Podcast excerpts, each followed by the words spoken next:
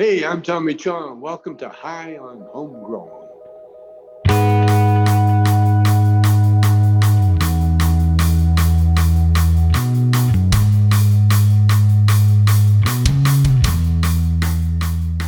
Yes, everybody. Did it make you all jump? Just quickly, this week we haven't got Marge and TG with us because it's Thanksgiving in Canada, and we was unaware of that. Because we are ignorant people. No, we were. No. Still none of us was unaware of that. Why didn't anybody go, Mackie, we should have the week off next week because it's Thanksgiving in Canada and we have two members from Canada. We let you do the decisions, mate. That's your job. Yeah, but I need the info to make the decisions. I'm not taking this blame. You've had the info. I had it on Tuesday, which is too late. We're not going to have this discussion until the after party. Wait until the fucking after party. And then we'll do this. Motherfucker, try and blame me. And he's sitting here really quiet, being to himself, watching the fight. Yeah. That's because it's Monkey's fault. Oh, yeah, and the fight, everybody. Did anybody see the fight last night? Fury and Wilder? What fight? Anyway, so I am Mackie from Posterscoring.com, an organic soil grower, and we also have Monkey. You want to say hi, Monkey? Greetings from the southeast US, guys. Greetings. And GB, what are you saying, bro? Yeah, great, folks. How is everybody getting on? Same old shit. And ZN. Yeah, ZN. Evening, everybody. Hi. Combination here from his sleep. Somebody has summoned him from his slumber. No, my alarm went off this time. I heard it. Oh, cool, man. Cool. So you wasn't that tired today? No, not really. Sweet. How is everybody in the chat? I had a day's worth of sleep yesterday, so. You said you were asleep for like 12 hours or some shit? Yeah, most of the day. Long night or what? Yeah, I was sitting up playing games and it's stupid. Is it Diablo? Yeah. Of course it's Diablo. Oh, fucking awesome game, man. Awesome game. It's a new season, right? And I only started it the other day, and I'm like up there and flipping the 700s level, and I've got some wicked sword, and I'm just mashing everything in front of me. I played Diablo 3 for years, and I got to, I think, level 80 on the greater flipping rift. And this season, I've been playing for literally less than a week. And I'm already on level 81. No, they made it easy for you, bro. They made it easy for everybody nowadays. Well, the game's too easy, man. Yeah. If it's too difficult, people don't want to play it. Check out Ben Foddy, for example. Diablo's always been pretty difficult. When you start it, anyway. But Hype has just said, anyone see GTA Trilogy getting remade on the Unreal Engine? No, I haven't seen that, but we'll be checking that out after the show. But for now, we move on with the show. We're going to have a little bit more of a relaxed one tonight. You know, we're not going to be so rushed with time and structure because we're two panel members down. Realistically, we should have had tonight off, but everybody didn't tell me that it was Thanksgiving. Everybody. Don't go through this one again. He knew. Yeah, okay. Zian, you can argue as much as you like, mate. I have the editing ability, so at the end, it's all going to sound like I'm right, you're wrong. Ooh. And I'll even add apologies and shit. Pulling the God card now. Here we go. No difference whatsoever. Everybody already knows. The important people already know. Yes. Yeah. Anyway, so and also we're going to have a week off next week because we thought that was going to be Thanksgiving. But you know, we're just going to have a week off. We're not giving the Canadians off their Thanksgiving. We're giving them off the week after their Thanksgiving. Yeah, both weeks. Okay, there you go. Both weeks. Sweet. I think everybody will be happy. Anyway, this is what we're going to be covering this week. Obviously, we have cannabis news and events from all around the world, except for Canada today, because it's Thanksgiving and they ain't here. Strain of the week, we're going to be doing the Super Lemon Haze, which I grew recently. So I'm going to tell you how the grow went and what the smoke's like and all of that kind of shit, man. It's a lovely strain, classic. In Grow Guides, we're going to do something a little different. We're going to talk about smoker etiquette, grower etiquette, things you can do to be a nice person while consuming cannabis. In a rapidly legalizing world, this is important things you have to think about, guys. It is for sure, man. It's something, because we had an interview with Lizzie Post, and if we just go to the interview section here, Lizzie Post, we had an interview with her this week, and she's the great-great-granddaughter of Emily Post, who is a famous author who wrote a book about etiquette. Very cool interview here. Yeah, yes. Man, she's a proper stoner chick. She showed up to the interview and, you know, she's trying to be all professional. And she's hidden a joint down the side so we couldn't see and shit. And we're like, you can smoke if you want. She's like, yeah, really? oh, you're here in the interview, man. And she picks up a joint. And then rather than it being a professional interview like she was expecting, for some reason, obviously didn't do her research. We just kind of had a stoner conversation for a few hours, and literally a few hours. Yeah, man. Yeah. It was good fun. You should call chick. Yeah. No, Lizzie was a great bit of crack. So, and then she shows up again on Friday night. That's right, for the session when we did the Squid Game show, because after the interview, she went and binge watched Squid Games for like 9 hours, missed work the next day or something, and then joined us for the session to speak about Squid Games. That was pretty sweet, man. Everybody binged watched Squid Games. We couldn't even flip in manage a watch party. All the cunts went off and watched it on their own. We watched the first 3 episodes, and then nobody was there for the next 2 sessions. Because it's like, I've seen it now. I guess I'm nobody. Monkey was there. Yes, Monkey had the self-control to not watch it. I did. I actually had other things to do as well, though. You know, good TV. Man. I actually finally got around to watching them. I watched them all. Oh, did you? Sweet. Yesterday.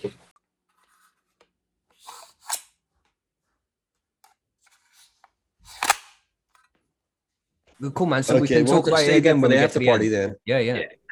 So, and listener mail, of course, we have listener mail where we get to answer some questions that you sent us. And we've got a story from HG, which ZN's going to tell us about later as well, man.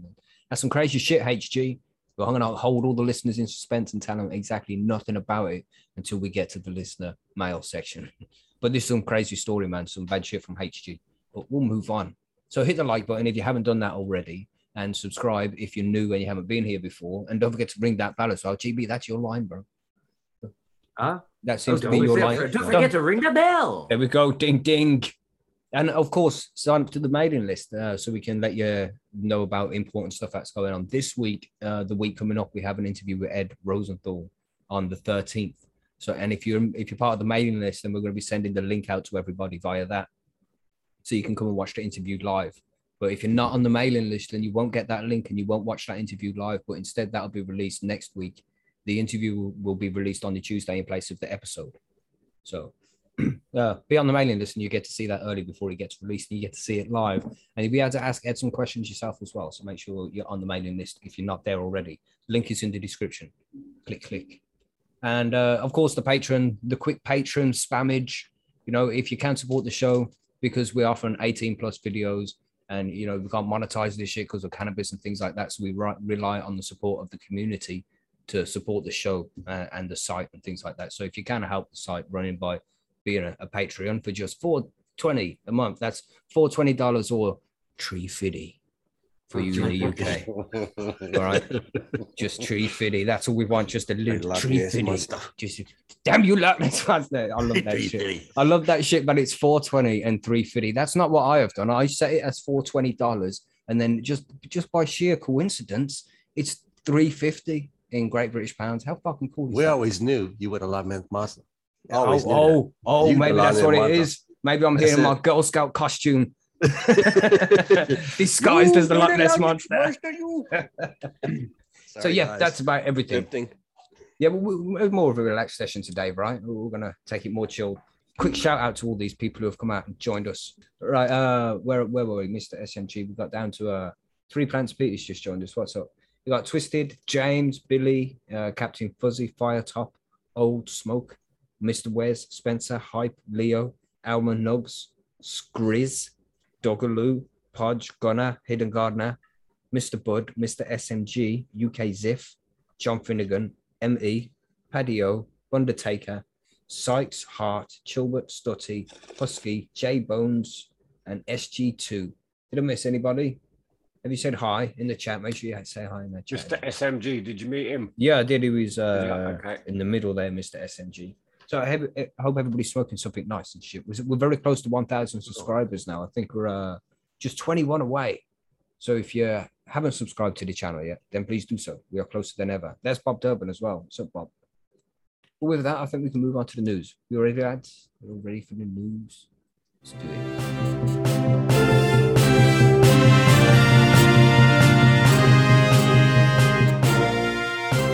What's going on this week? This crazy week. Because, you know, let's stick to the weed news because the world news is going to be scary with that whole Taiwan China thing. But, you know, that's another thing we can lead to the after party. Yeah. But shit. Yeah. It is serious. Mm-hmm. And it could get very serious very quickly. Well, It can get fucked when the president turns around and fucking says that it could lead to World War III. And this is the president of China we're talking about. That's serious. Oh, it's narrow news then.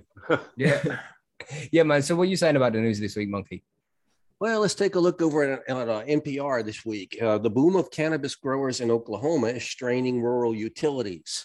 Well, we've talked about Oklahoma briefly on this podcast, and we've had some of our interview people talk about Oklahoma. And it just so happens that Oklahoma has some of the loosest medical marijuana regulations in the entire country. And because of this, the growing of cannabis in the state of Oklahoma is pushing their utility systems right to the edge. It's estimated that approximately 10% of the population of Oklahoma has a medical marijuana card. 10%. 10%. So you're looking at basically 368,218 medical marijuana patients. Yes, I actually looked the number up. Wow. Yeah. So that's it's 9 medical patients. Mm-hmm. That is a ton of medical patients there. And the situation is you've got to grow weed for this. So in Oklahoma, they grow most of their weed indoors. So indoor weed growing has two problems, right? You have to give it light and you've got to give it water. And these are the two things that are taxing the Oklahoma situation pretty much right now. And what they're worried about is they have a system that's built basically to run everything the way it was. And now we're adding this variable into the system. And now you're upping the load on the grid another 10% is what they're estimating here when the cannabis grows. So they're worried about it. The grid could potentially fail pretty quickly right here. No way. Well, fix up your grid, man. This ain't 1950. Stop using that old flipping 50s generating shit, man. Yeah. Get it computerized. Well, you can do all of that. That's true. But what are you going to do about the water capacity? Now, they're talking about utilities. This also includes water utilities here now. Yeah. They're talking about, an average consumer household in Oklahoma might consume 10,000 gallons of water a month, and a moderate-sized cannabis grower in a month can consume 223,000 gallons a month of water. What? So when you start looking at that, these all of a sudden you're putting another, 24 households right on this line here that all of a sudden just, guess what? We need the water, and they need it every day, all day. Yeah. So they're looking at these systems and they're worrying about, okay, how long is it going to take for everything to break? Now, a question for you guys. We've heard this before, I brought up this question before in Oregon, and we're hearing it more and more and more. And I know as indoor growers, as responsible members of the cannabis community, we want the growers to be responsible environmentally. We want them to do the right things. We want to be responsible members. We want them to have good etiquette. Huh? But I'm asking it now is the media maybe pushing this a little bit too far as a negative against the cannabis growth? I don't know. I think it's important shit, man. I think these things do need to be addressed. But to put it just on cannabis consumers, I think, because you've got Bitcoin miners and cryptocurrency as well, which also takes up a lot of power, but not so much water. Things take power, man. Find more efficient ways to supply the people with the energy they need. That's what capitalism is about, right? So it's I think, I've heard Ed Rosenthal talk a little bit about this. And back in the day, Jeff Lowenthal even talked about the possibility, when the country goes legal, maybe we need to start looking at growing cannabis where it's cheaper to grow cannabis instead of doing all. So we talked about that a little bit last year. If the nation goes legal, it's going to completely turn all these laws upside down and backwards because you're going to have importing of cannabis, moving around of cannabis. It's a good idea there from Billy. Look, stop washing. If you stop bathing and stop going in the shower and shit, then you're saving your water. You're doing your thing. You're doing your part. Use the gray water to water your cannabis outdoors or something like that. There's a lot of different ways you can be done. But I wanted to go ahead and while I was at it, throw out what the medical possession laws in Oklahoma. It gets really interesting when you start looking state to state of what you can do. Now, Oklahoma, if you remember, we talked to somebody and they said Oklahoma was one of those states that when it went on the ballot, they didn't think anything was going to pass. So they asked for everything. So these people in Oklahoma who are medical patients, they can possess up to 3 ounces of marijuana on their person at one time, and they can have up to 8 ounces of marijuana in their residence, up to 6 mature plants plus 6 seedlings.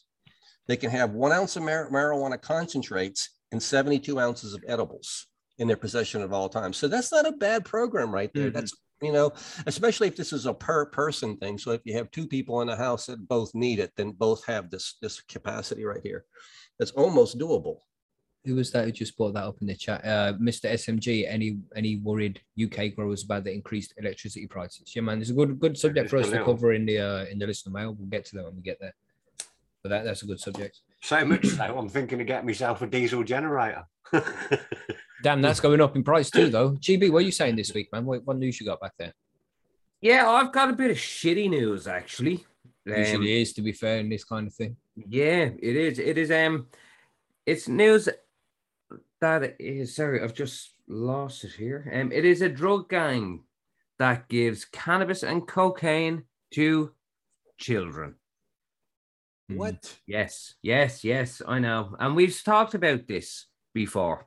Yeah. It is to how that the gangs are using minors and using kids to shift their coke, to sell it to fucking to their peers. So, like, you've got young kids out selling fucking coke to kids. Not even to adults, you know, so it's gone even to that star. But we'll just read it here. So it's a drug gang who supplied cannabis and cocaine to children in the Northwest has finally been taken down. Lancashire Police launched an investigation into the selling of drugs in Darwin after being tipped off that children were being exploited into taking illegal substances. The gang's head, Usam Ukhtar, controlled a sophisticated network bringing hundreds of kilos of coke and cannabis into the region. And as part of the investigation, over 25 properties were raided in Darwin, Blackburn, Norwich, and Cheshire. And in May, that was in May and June of this year, and large quantities of suspected cocaine and cannabis was recovered. So suspected. So obviously it is, you know, because they've... Mm-hmm. They seized a number of vehicles and weapons and everything in the same process. You know? It's fucking absolutely scandalous. And although it does say in the thing that although many of the properties were of unobtrusive and modest, their words, you know, so just standard houses, you know, a villa in Marbella where the big man up there himself, based himself, showed a much more lavish trappings of the conspiracy. No? Man, it's like they put articles up like this, and I don't know what kind of point they're trying to get across. You know, it's like... It doesn't, because nowhere in the article, now it does just say, it gives basic things. It says that Ukhtar himself got 14 years. You know, there was named a couple of other people and another person got 5 years and things, but it doesn't actually go anywhere into the story to say, like, what ages were the kids that they were fucking exploiting? What were they doing? Were they getting it? Were they forcing them to take coke and things like this themselves? If they were, they should have got a hell of a lot more than 14 years. Well, to be honest, doesn't the same, like, heading kind of explain your local drug gangs using 13 and 14-year-olds to sell their shit? Yeah. So it would be the same headline, wouldn't it? Giving drugs to children. They're not giving it to them to consume. They're giving it to them to sell. And it's just, they put this shit in the paper. It does say that it's exploiting them into taking illegal substances. Yeah, but it doesn't know, really, because if they take the illegal substances that they're selling, they're getting their fucking heads kicked in. Yeah, well, if it's the county lines thing, yeah. But again, these kind of articles are always just an argument for legislation. It's like these guys here, they would be licensed people who would lose their license if they gave anything like that to people who were underage. And absolutely agree with that. This is what we say all the time. We need to end the prohibition in order to stop the likes of this. Like, this is never gonna stop. No, and that's been proven for the last 50 years. You know, it's been 50 years of this shit. Even with prohibition lifting, you will still get the likes of these certain scumbags, which will still use the likes of kids and things. But at least the likes of the cops and the guards and the police, they will have more time on their hands as such to go after these harder criminals than the likes of just people that's slinging a bit of fucking Yeah, but look, it's smoked to fucking people of their own adult age that have fucking the good guys with the morals, man. You know. Yeah. You know? Look what Neil Wood said, though. I mean, he's from his gripping, his what's it? And Billy's just said the same thing in chat. As soon as one gang disappears, two spring up in their place. That's right. Oh, yeah. And there's always worse. We had one over here was John Gilligan. He was the main fucking person who brought all the hash and everything into Ireland back in the 90s. He's also the fella who got Veronica Guerin, a journalist, murdered. Yeah. He, when he was arrested and when he got sent down, he told them, you have no idea what is coming behind me, because he had kept all of these in check. Mm. Yeah. And when he got sent down, everything went mad. And that's how we had these fucking gang wars and turf wars. And there was the big Drumlin, Crumlin feud. There was the big fucking feuds down at it. It's serious shit. Mm-hmm. Yeah, you're taking away people's livelihoods. That's what you're doing. Yeah. And lots of money. And lots of fucking lots of it. That's the thing. Mm-hmm. It's not going to go away unless it's properly regulated, man. Mm-hmm. Like everything else. And there used to be fights like this over alcohol when alcohol was prohibited in the United States. We had the same. This is why we got Al Capone from. Do we have them problems now? No, we don't. Why is that? But you wonder how these gangs and that, when they do get tipped off, because the likes of, they have so many of the law in their pocket. We only had it here this week, lads. There was a retired, I think it was a sergeant or some shit like that, or a fucking inspector. Yeah. And he fucking, in a 600 grand fucking cannabis fucking thing, he's in connection with it. Yeah. Mm-hmm. What were you saying there, Monkey? Oh, I was just gonna, we're talking about keeping the drugs regulated by legalizing, and that's what Professor Pertwee was talking about. That was one reason he favored recreational legalization, was just so we would have a system to keep it out of the hands of kids. Mm.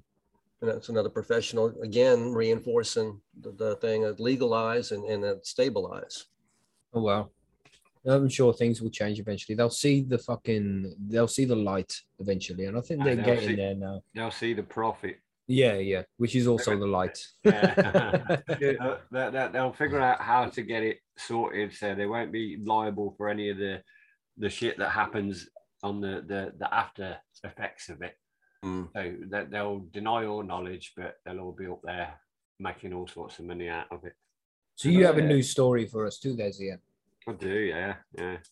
Hang on one second. I'm just putting a roach into me. What's it? You put filter in as well after? I do, yeah, and I do it properly. Fucking hell. You know this. We've had this conversation. All these noobs, man. Fucking noob. Right, that's it. We're going to settle this. Well, this debate has already been settled in the interview that comes up later on. You will hear. No, not necessarily, though. I wasn't settled either because, unless the way you edited it. Yeah, I'm sure that's the power of the editor. Right, hold on. I'm going to add a poll to the YouTube chat right now. Filter first. Here we go. Or last. This means when you roll your joint, do you put the roach in, the cardboard, whatever it is you put in the bottom, do you put that in before you roll it? So you put it in, then roll, lick, and you're done. Or do you put it in after, like you roll it, lick, then put the roach in? What's your strategy? Let's ask your community. That's what he says at the bottom. So get your votes in, man. We'll come back to it in 5 minutes. Fucking filter first. Right. So what we're saying there, Zian. Now you're rolling your spliff and shit. Yeah. What's going on? Yeah. Right. This is a bit of a dodgy one. This is poor bloke. Oh dear. A woman. This is from where is she? She's Ormskirk, West Lancashire. Right. And the headline comes from the Metro, which is kind of a newspaper, but not a newspaper. A woman called Carmen Lodge called the police because her husband had gone missing. He's got a history of mental health issues, and he was gone, and she was worried, so she phoned the police. But little did she know, or maybe she did, I don't know. The police came along and searched the house. In the garage, they found a cannabis grow. Oh, she did know, actually. In the garage? In the garage. They found 150 plants.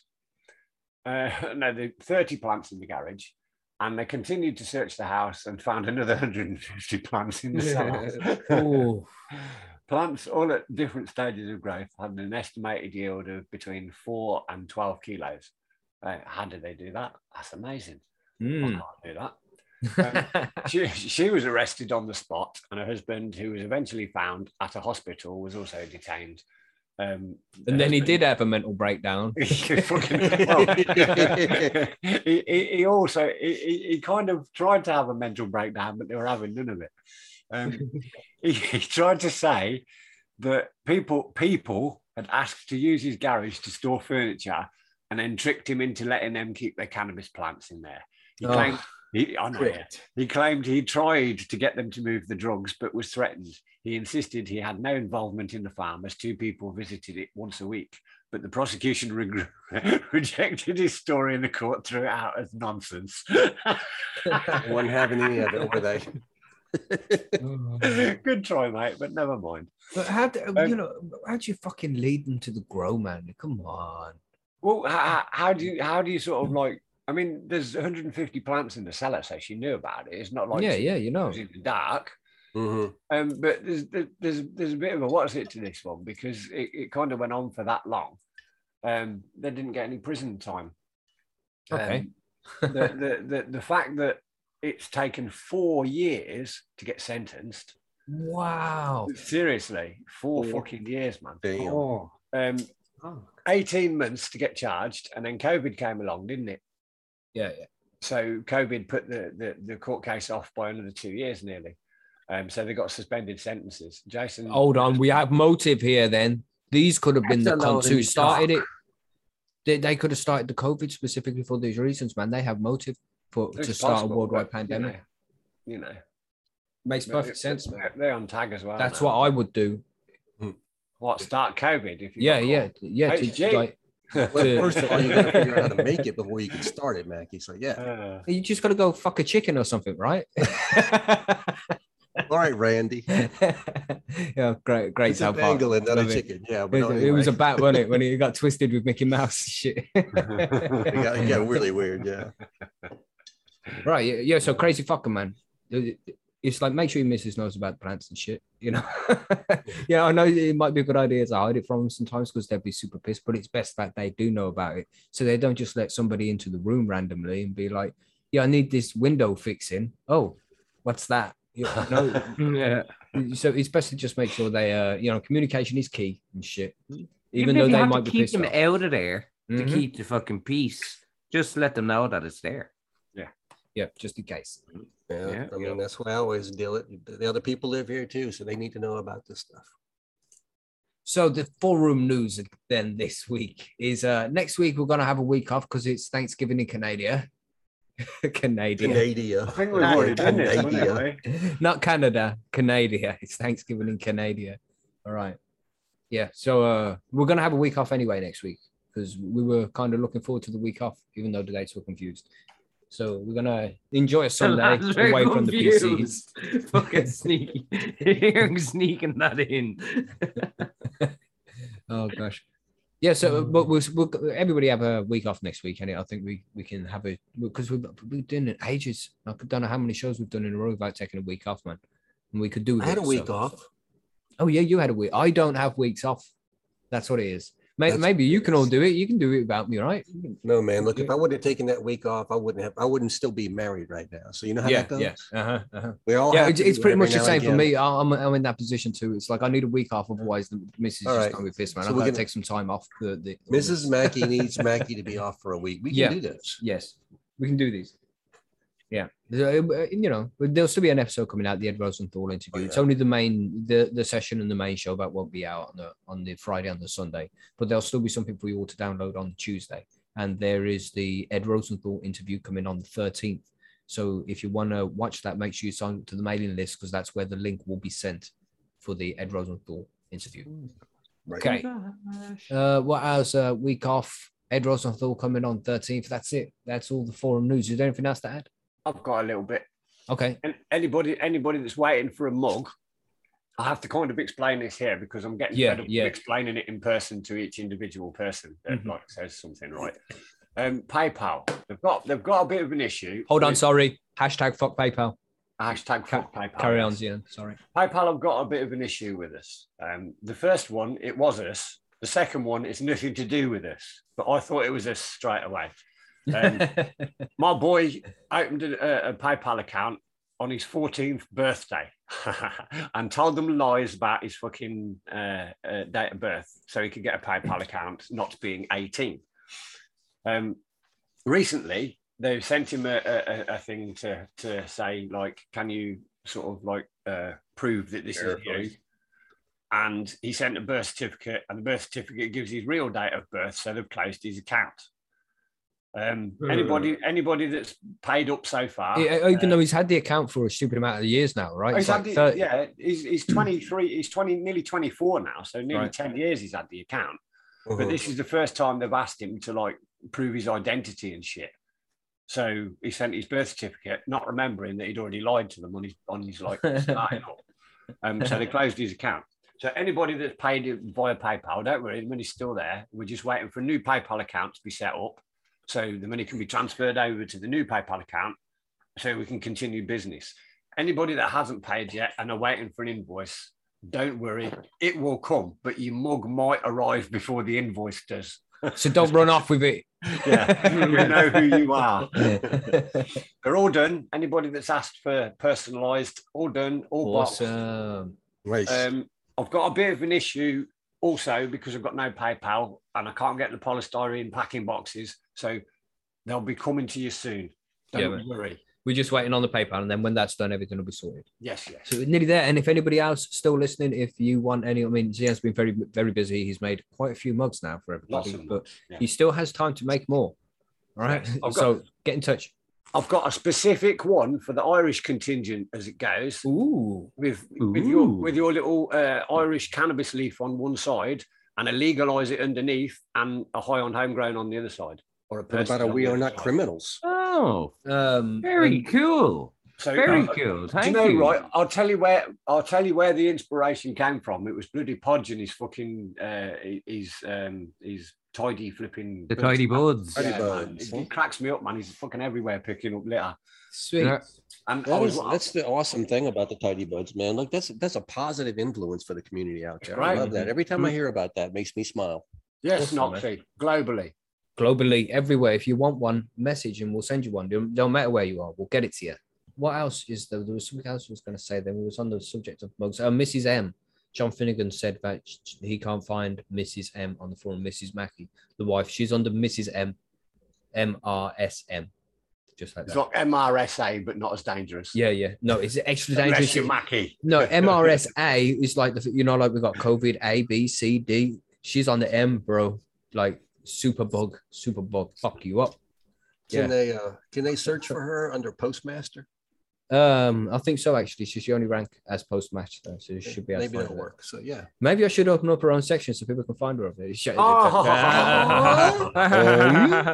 I'm only joking.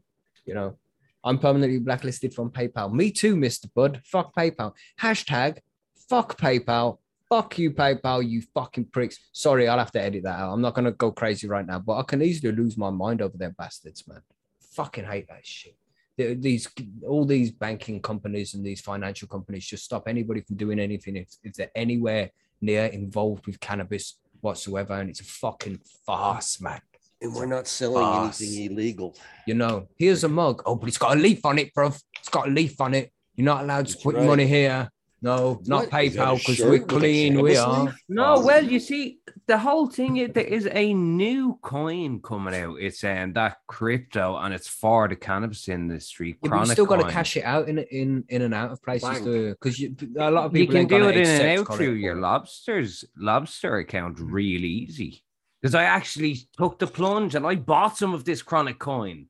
Okay. Did you? No, yeah, I always stayed out of the fucking. No, I don't know about that. Game. I don't know about these dodgy shit coins. Well, I said, "Fuck it, I'll take the chance." It was only 100 quid, see what happens. So. Oh, see what happens. Oh, how much were each coin when you bought it? I don't know. How many coins did you get? 18,000 or something. All right, so yeah, it might go fucking well then, because if you got that much and it goes up to $1, you're sweet, ain't you?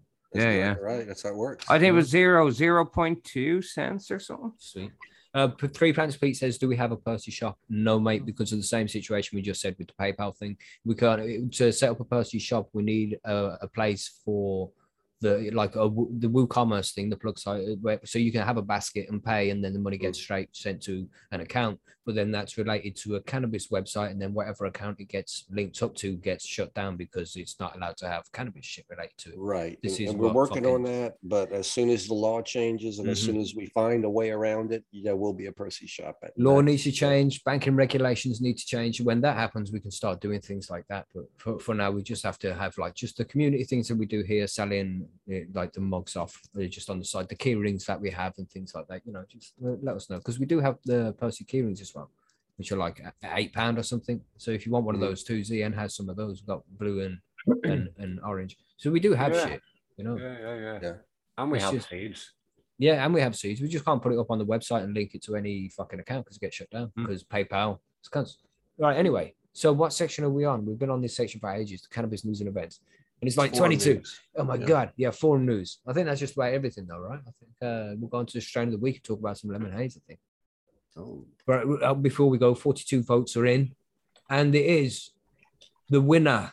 And to be clear, be declared the correct method of rolling your joints is filter first. 67%. That's more than Brexit. That's more than Brexit. 7% now. But Brexit was a mistake as well, though. Yeah, exactly. Go on, monkey. Go. Yeah, as long as you can roll your fucking joint, it don't matter how it's done. Just roll it, smoke it, and as long as it's smoked, it's all fucking good. You roll your joints, everybody. Let's do strain of the week. Mine are exact every single bastard time. Oh. They look the same, and I have no issues, and I don't get it all over the place, and the roach goes in last. Wanker.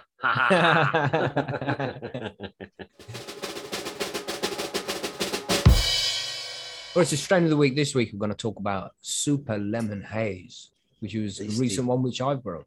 Because recently I've moved up to this organic thing as well, so it feels like I'm relearning how to grow, man. It's not easy, keeping the nutrients in check. I haven't had healthy plants like I would have in cocoa. I think I would have preferred to grow this in cocoa because I would have got better results out of it. Just because I'm used to that grow method, and I can do it easier. But still, it turned out good shit. I got plenty of it, but again, the yield was smaller than I would have expected because I was running 2 tents at the same time as well. Overall, I don't even know how much I got, but it was a lot. I got plenty, but again, I think in a cocoa grow would have got an extra 25%, 30% on the yield, and it would have been healthier plants. So I think just because they would have been healthier plants, it would have got more of a yield off it as well. And I find myself getting lazy sometimes, don't water it enough, but that's all my problems. That's nothing to do with the strain. And it's nice shit, man. It's tasty and it's got a good high, and you can definitely feel the sativa dominance when you smoke it because it just makes you want to do shit. For the first week or two when I first started smoking it, I couldn't stop, man. I was just constantly doing things, and they set up this new website and shit. And I've always got lots to do, and sometimes it can be a chore to do the amount of work that I do, but having the haze definitely made all of the work that I need to do a lot easier.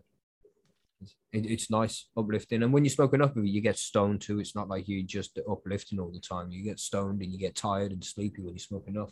And easy to grow too. I was expecting it to be more difficult because of the sativa dominancy, but it wasn't difficult either. I found it pretty simple. I only grew it in organics. It was pretty much put the seed in the pot and water it. So there wasn't really much for me to do. I did scrog on both tents. It was good for the scrog. Maybe that's why it made a difference. It didn't stretch as tall as I was expecting it to because it was in the scrog.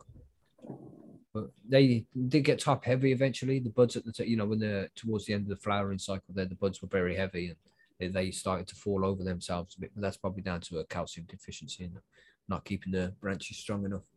But again, due to grower error. You know what I'm saying? What percentage amber? I don't know, mate. I didn't even check. It just was done, when they are done, they just looked done, man. I didn't need to check it. Well, I checked and there was plenty of milkies, so I didn't search around too much for ambers, but it was all milky pretty much. I couldn't see any clear trichomes, and that was about 9 weeks into the flower as well. And that's 9 weeks after first seeing flowers form, not from the flip. So It wasn't too long. It wasn't as long as what I was expecting either. But that could also be down to, because I use an invisible sunlight and it's got the extra infrared in there, and that can have the immersion effect, which might reduce the flowering cycle by about a week. But that depends on the strain and different factors, you know. But it's, I definitely recommend that strain. Sorry, Monkey. I was going to ask you, what you have any idea of the genetics on this one? But Super Lemon Haze feminized is a is Lemon Skunk crossed with Super Silver Haze, and Super Silver Haze itself is just like a classic, you know, one of them strains which everybody fucking loves. Nobody goes, nah, I don't really like the Super Silver. Everybody loves the Super Silver. It's a fucking pocket strain, man. And they're pretty expensive, €10 for a seed, but you know they're good. Mine was actually a free one. You know, you get the they come in a round card. Some of you might have them from prizes from Percy's before.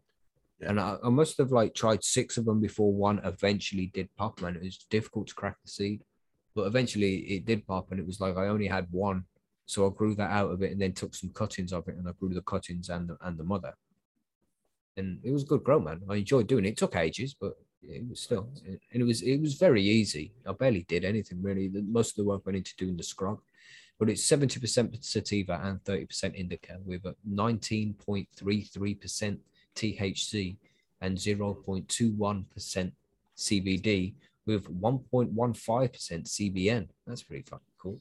And what does the CBN give you there? Isn't that little energetic kick that the CBN throws at you? No, that THCV is the energetic. Yeah, and it's CBN is when... a knockout, isn't it? Yeah, that's when THC starts to degrade and it starts to become CBN, and that's what it merges into in the end. So... amber trichomes. Mm-hmm. But maybe it just grows separate as well like that, and that's why they've got CBN 1.15. But, you know, it's a nice high. But it's not stone, you know, it's not like a thick cheese. You know, when you got that real heavy stone, your eyes are heavy, you feel the fog in your brain, you know, the heavy indica stone. It doesn't have much of that. And obviously that's because it's 30%, but 70% sativa. You can definitely feel the sativa high, and it's nice, man. Yeah. Affects a very citrus-like haze, works fast and lasts long. Yeah, definitely, I could agree with that. Very citrusy. When you crack it open, you can actually smell lemons in the jar, especially now it's been curing for a while. You just crack it open, but like that when you crumble that bud by hand, that's what I love, is when that smell just gets released from the bud and hits you. That's, I love that kind of bud. And it's got there's a slight like back smell, taste of cheese in there. There's a pungent little just in the background, man. It's not massively out there in front, but it's got that pungency, that cheesy pungency in the background, I find. But yeah, medium tall plant. Yeah, it didn't grow as tall as I was expecting, because I was expecting with 70% sativa for them to be pretty tall, and they weren't. Oh, I've had indicas get taller than this plant did. But again, that might be because I put it in a scrog. So. That's what I say. You probably obeyed the rules properly in your scrog. That way you can encourage any extra stretch in that thing. So decent-sized colas, longer colas. You know, there wasn't lots of little sparse buds. There was long colas on that shit, man. It was pretty impressive. But again, I would have liked to have done it in cocoa, because I'm experiencing that medium, and I feel right now that I'm just like relearning, readjusting, learning how to work soil properly and make sure that my plants are happy in it.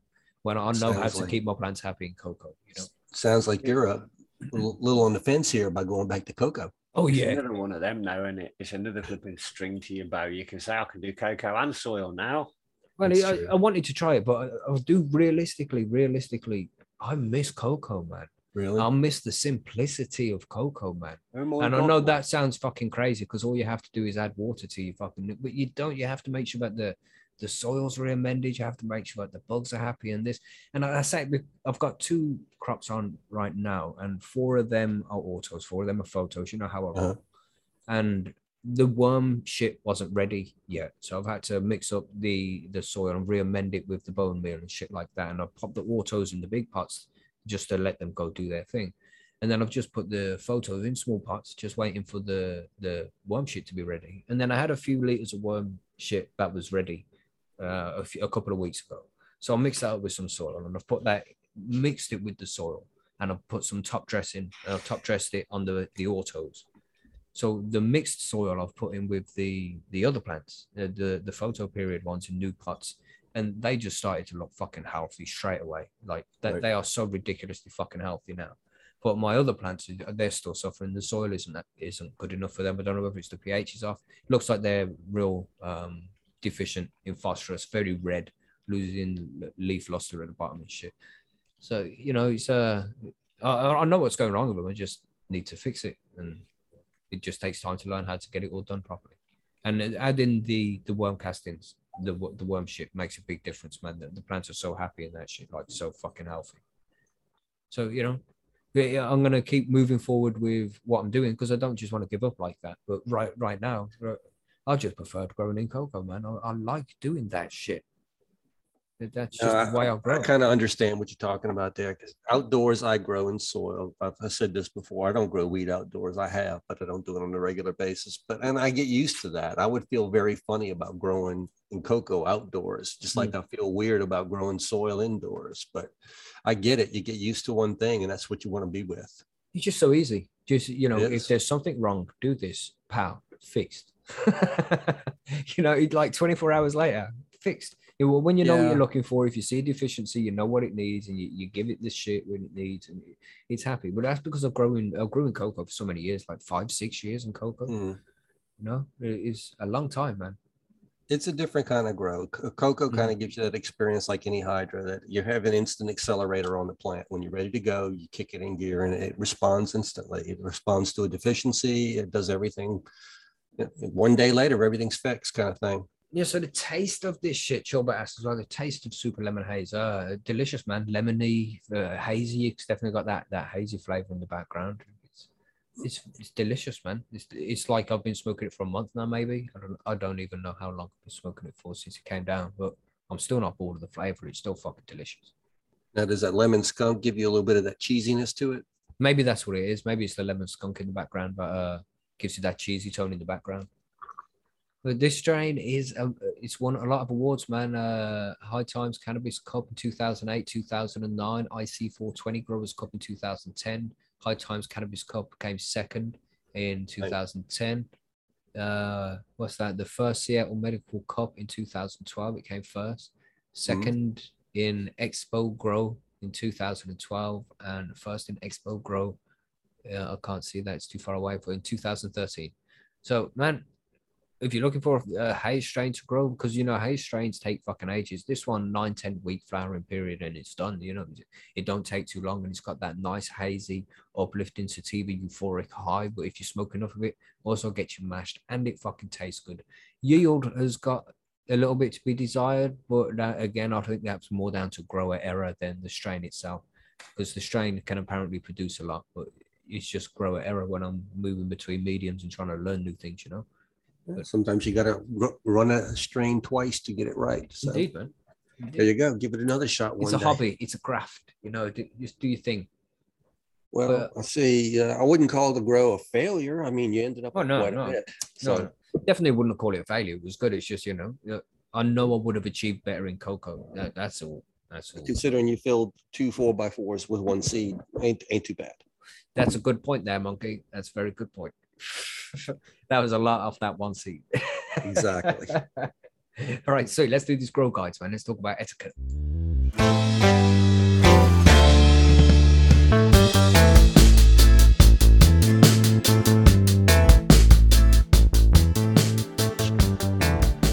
So I feel we've got a lot of polls coming up in this one, everybody. We're going to pretty much be talking about etiquette, how to be a nice grower.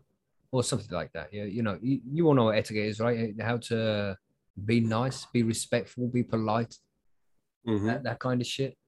And when we were all young, and we discussed this with Lizzie in the interview, we usually, you know, when you're having sessions with your friends, remember them days in the before times? Remember the before times? And you go and have sessions with your friends, you go around and they play GTA or Call of Duty or something, and we just sit on the sofa and get smashed. You know, there's rules and etiquette to them situations to make sure that, you know, everybody smokes, everybody enjoys themselves and has a good time, pass the controller at the right time, you know, life for life, level for level, and Mario 3, you know how it goes. This kind of thing, the etiquette, the rules of the situation. What kind of rules do we have, man? You know, pass the Dutchie on the left-hand side is what I hear a lot. So what do you think? GB, what kind of crazy rules do you have in your stoner sessions, man? Well, we used to use the roller, donor, and then the loaner. That was what we used to do in there. So when you roll the spliff and it gets passed. Yeah. Right. So that's the way it'd be. Whoever rolls, somebody would have it, have the either the hash, and but just not in the humour of fucking rolling, because back in the day it would have been hash. You know, you'd be sitting there boring and it'd fucking take ages. So you'd roller, and then there was a loaner because there was somebody who never had any fucking weed or hash with them. So they always got a drag because it might never get back around to them a second time. Mm-hmm. That was one. Not really fucking passed it always to the left. So I didn't really share my split even when I was young. I used to always roll my own. You know, I'm a bit of a germaphobe in that sense.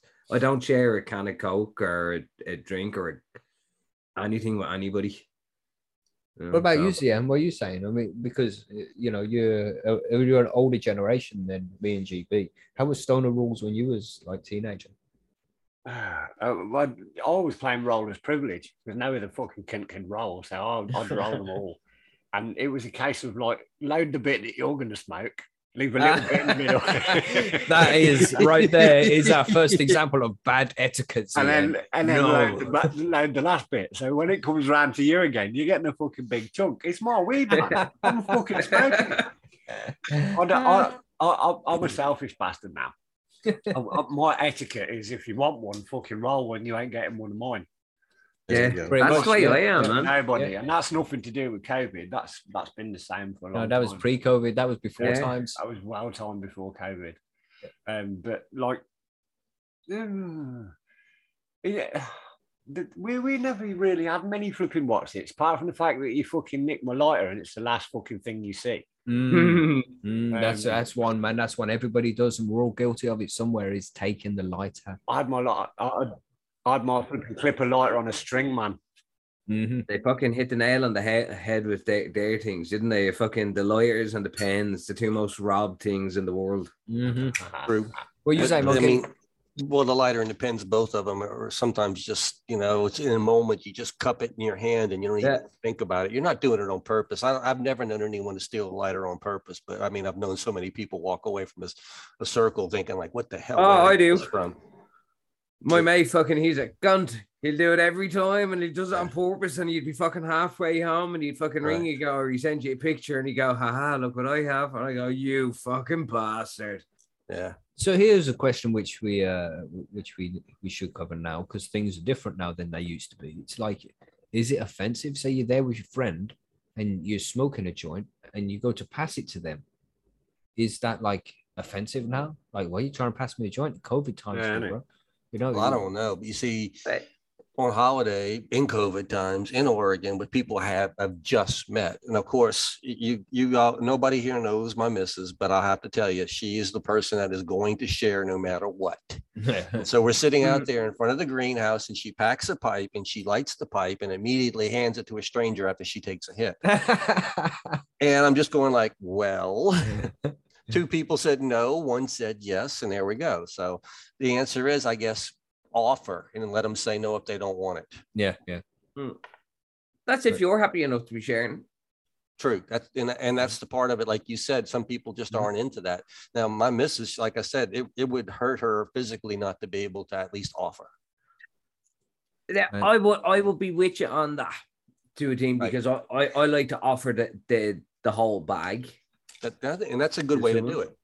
But sometimes they don't even. So I have had people that don't even want to touch your weed because they're so fucking. Oh no, I don't know where that's been. I go, it's been in my fucking pocket, you cheeky cunt. No, I don't know where you've been. in the home growth phase, if you would show up at a sesh and you had something, you would generally just contribute in my group, at least you would contribute to the community bowl. That way, you know, you're not, your whole bag wasn't going to be empty by the time you left or something like that. You'd put in what you were willing to lose for the night. I take what I'm willing to lose for the night anyway. You know, it's like, I don't expect to come home with this handful of weed. Well, nowadays, as a home grower, and people kind of know a little bit more about when you start bringing a little more, that you have a little more to offer, if you know what I mean. Mm-hmm. Nowadays, I'm kind of that way. I bring less because I don't want, I'm not going to bring a whole jar. Hell no. It depends how big the jar is, isn't it? True. I do have some small jars, and I do bring some small 4-ounce jars sometimes. Yeah. But a small jar is hard to fucking... Even a small jar that, like, small enough that you could fit a Henry or maybe even fucking squeeze a fucking Q in. Yeah. That's still a bulky little thing to have in your pocket. You know, with a small little baggie, it kind of just sits in and hides in your pocket so much easier than a jar, doesn't it? I don't worry about hiding it. Put it inside my coat pocket and keep on walking. So we're saying about this etiquette thing then, you know, as smokers, not everybody smokes. So we need to discuss, like, how to be courteous to people who don't smoke. Now that's an important part there. Mm-hmm. Is, you know, for one thing, if we're in a situation, in a public situation at music festivals and stuff, we always try to walk out of the area of children. I don't want to be around children, and I don't want to be a bad influence there, so we will walk away. Yeah, I walking the dog today, and, you know, I'm smoking a nice spliff of Lemon Haze, and then a family just walked past us, so I, you know, hide the spliff in my hand and shit, so nobody can see it, and don't smoke, do that. You know, you just try and be courteous, man. Don't expose it to people who in session with you. True. I don't want them to have to sit there and explain to what's that man smoking that funny cigarette for. Exactly. That's not fair to that family. No. It's just, you know, it's not cool, man. Not everybody's into common respect, isn't it? Yeah, yeah. It is. The same thing is that if you happen to be smoking it and an adult comes to you and just is offended by the smell, as a stoner, I'll walk away. I don't want to fight.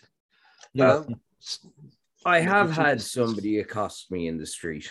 Mm-hmm. Accost you? Because I was walking, strolling down the road. It was in Kildare town, of all places, because everywhere you fucking walk down there, you get a fucking nice bang of weed. But yeah, I was walking through a car park, and an old fucking—I wouldn't even say he was old. He was probably about maybe 45. Possibly touching 50, and he was like, making a big deal out of it. Yeah. You go, oh, you smoking that shit around here.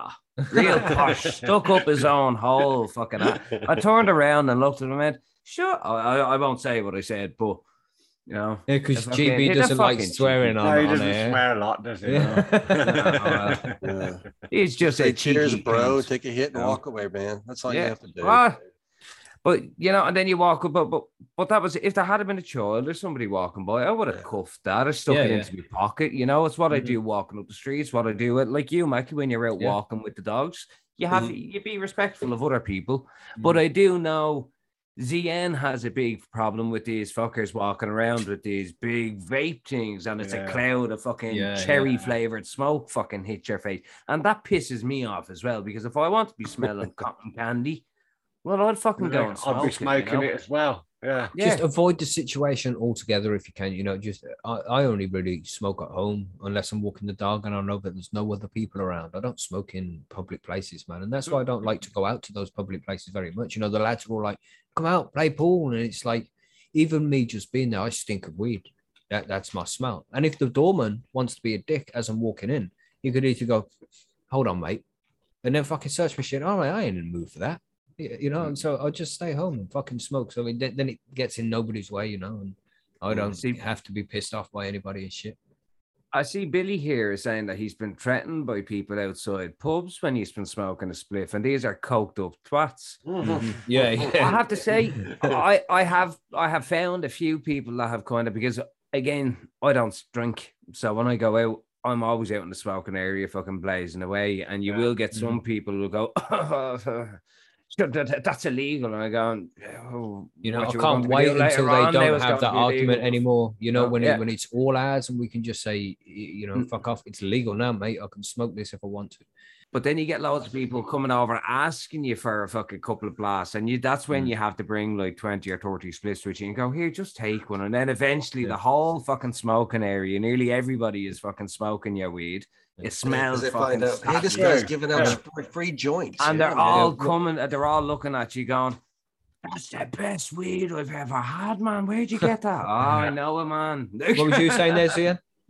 My sister lives in quite a posh area, middle class area, and I used to go over for Christmas, and they're all drinkers. They're into their wine and they're flipping beer and shit, and so they go to the pub for the Christmas drink. And every single year I've gone there, I'll go to the pub. I don't drink, right? I'll drink socially, but I don't drink a lot. I'm quite happy to sit in the corner and smoke away. Mm-hmm. So I did. But obviously the pub's fucking packed. So the inside's packed and the outside's packed. And these are all people that are drinking, not smoking, but they're just outside because they've got nowhere to sit. Mm. Well, then I get a fucking mouthful of grief off my sister for embarrassing her in front of her friends by sitting in the corner and stinking the place out of wind. Oh, my God. Oh. And twice then my sister like that as well, okay? Yeah, twice I did that. I told her, I said, listen, if we're going to the fucking pub, I'm going out in the smoking bit and I'm having a fucking spliff with my beer because there's no way I'm just drinking beer. Otherwise, I'm not coming. And she's like, oh, you have to smoke that shit everywhere again. So I don't have to, but I want to. And if I can't smoke it where I'm going, then I won't go there. No. Well, simple. All I'm saying is wait till it becomes legal around here and my family can deal with me then. Exactly. Different story then, mate. Fuck you, man. Fuck you, I'm smoking. I'm about to put up with your shit, your shitty fucking cigarettes for how many years, cigars for how many years. I've got family members that are afraid of alcohol. Only, oh my God, pop a beer. Wait till Monkey pops a split open, man. Yes. Not even now when he pops out his bong, his portable bong. Like, hey, could just quickly go use that faucet over there and get some water for your wine. Would anybody like a hand-shaped pipe in his bong laid out here? Yeah. You know what I mean? Christmas present, get a monkey pipe. And I handmade this for you, Scott. And I also hand grew that for you there too. That's right. Yeah. Awesome. I like that idea, man. And bud. The thing when it becomes legal, all these people, they're going to have a totally different attitude on it. Totally different attitude, because they ain't going to be able to come along with all their bullshit then. Yeah. So they're going to end up trying it at some point, and then they're going to change their fucking minds and say, what was all the shit about? Yeah. Most of them are doing that anyway, I think. Yeah. Yeah. It's just there's a few people left now, and they'll all be dead soon. So, you know, all using it as medicine. So it's going to be a win-win. You just have to be patient. So. It's coming. Times are changing. Yeah, I mean, pretty much it just comes down to, you know, the main piece of etiquette is you don't want to like let kids know about the smoke thing, you know, try and avoid smoking around kids. Yeah, little kids. Yeah, mostly the kids now. Yeah, well, when they get like fucking teenagers and shit, but you still shouldn't smoke around them. You shouldn't smoke around people who don't want you to smoke too. When they get teenagers, you find up your dealer and one of them turns up at the door, mate. I can remember back in the days when we used to throw parties and we had a mixed crowd there. We always provided a smoking room, a designated smoking room. It was a polite thing to do. Yeah, man. But now everybody has to smoke outdoors anyway. If it's a private residence, you can still have a designated smoking room at a private residence. Do whatever you want. So we didn't answer that question. Which way did we pass the Dutchie, man? Is it on the left or do you pass it right because you want to go anti-clockwise to unwind the mind? What's it going to be? Don't pass it. Tell them to fuck right off. Yes, very true. So this is the etiquette of smoking nowadays, everybody. Pass the weed, not the joint. That's about it summed up, right? Basically, yes. Yeah. Pass the weed, not the joint. Pass the weed and then make the offer. But yeah, other than that, yeah. As long as everybody's doing it, because if you're not a flipping grabber, then you're paying lots of money for it. And you know, one of them people in your flipping group that never ever buys it and just sits there looking at you with a smile on his face and shit. I know those people. Yeah, you know. Mm-hmm. If you're one of those people, uh-oh. First of all, those people generally aren't home growers. No, this is true. And that's it. You look dodgy as well. You know, when you show up with a queue and just be like, "No, just have yourself, bro." So, you know, it's going up, man, because weed's expensive, man. When you're buying it, weed's expensive. And to be able to just like throw a gram at someone and say, yeah, man, roll a fat one, do it. You know, it's not often people do that in sessions. No. Unless you're having a session round a grower. Don't raise suspicion. In which case, they're not telling you. So if you go to somebody's house and the weed's all over the place and you're standing on buds on the floor, they're growing. Yeah. So yeah, grow at etiquette, and smoke at etiquette. You know, just don't be a dick, man. Try not to get anybody else's way. Now, as grower etiquette, here comes a little dodgy point when you're in a session like that. And of course, you have to follow the three rules. What do you do when somebody says, "Man, that's good. Can you get me some of that?" Mm-hmm. I have that problem a lot. I mean, it happens all the time. I just tell him, well, my guy does it. My guy's really shady, and he doesn't like new customers. Like, he only sorts me out because I'm his friend. Yeah. And if I get, and another one is like, if I buy more, then he's going to be wondering where I'm getting it from. I don't want him cutting me off. So, but you can roll a spliff out of my shit. Few people, I can tell. Yeah. I have to, man. So I go to sessions all the time, and the lads are there, and they're like, "Oh, man, you've always got the good shit, man. Can you give us some of this?" Like, I can't. You'll have to stop going soon. Either that, or you'll have to start taking some shit. And it's another reason why I like to stay at home. Yeah. Everybody wants my weed. You know, everybody wants my weed, or everybody wants to take my weed. He brings his trim, and they go like, "Where the hell can I get some of this?" You know, but that's the way it is, man. You can't expose your cover, no matter what. Don't tell. Don't ever let anybody know you smoke, especially a room in a session. Come up with a cover story. You know, my guy only has so much. I can only get so much a month. I don't know. Whatever. Mm-hmm.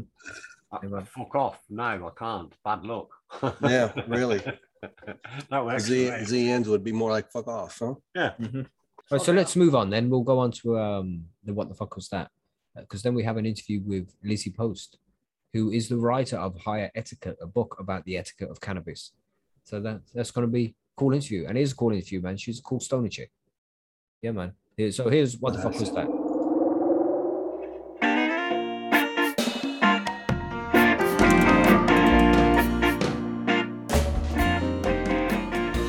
So GB on his never-ending mission to come up with the strangest sounds you've ever heard in your life. Mm-hmm. Yeah. So this one was some crazy shit, GB. I'll just play the sound so everybody knows. This was the sound from this week's episode, everybody. Yeah, that's a horrible sound, bro. So what was it, GB? That, my friends, was an electric pallet banding machine. Mm-hmm. Did anybody get it this week? Did anybody even guess?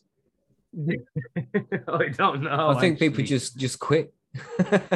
Oh, GB's doing these things. We ain't guessing nothing. All right, that was, in fairness, that was probably a hard one.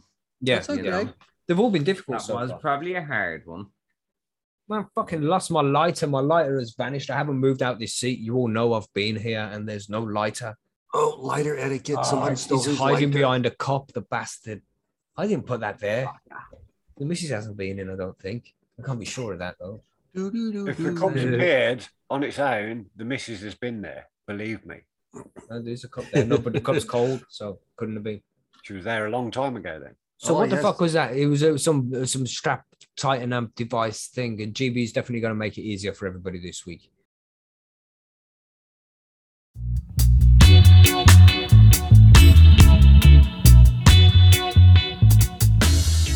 You never know what you're going to get with these interviews, right? You just message these people. That was definitely the case with this one, Matt. Yeah, come on now. It was like, you know, we're expecting an author, professional, and she's professional, don't get me wrong, but... Oh, man, look, the interview started, she came on, and it was all professional, and the makeup was done, and it was prim and proper. And then we're just like, perfect. You can smoke if you want to. So, and she's like, wow, really? And the mood lightened so much then, didn't it? It got much better then at that point. It got more comfortable. Yeah. That's what she thought she was coming on. And that's the funniest thing. When like halfway through it, she was like, yeah, I thought I was going to be coming on for like a serious interview with things. But like, this is like so much fun. Yeah. She was like, I even done my hair and makeup to make me just in case it was being recorded. No, but you know, when you're speaking to a stoner, she did a good job on her hair and makeup. We got to say that we didn't tell her that, but she did a good job on it. She did a very good job.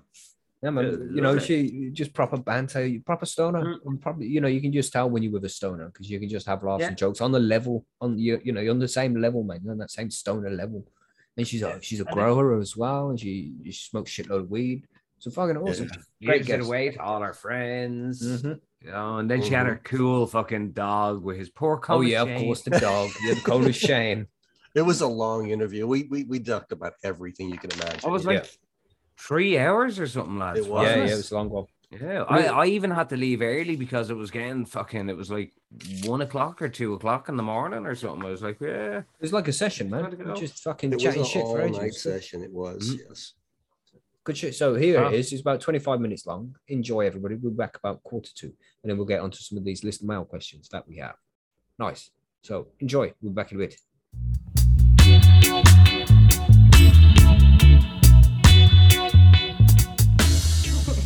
Do you smoke yourself, Lizzie?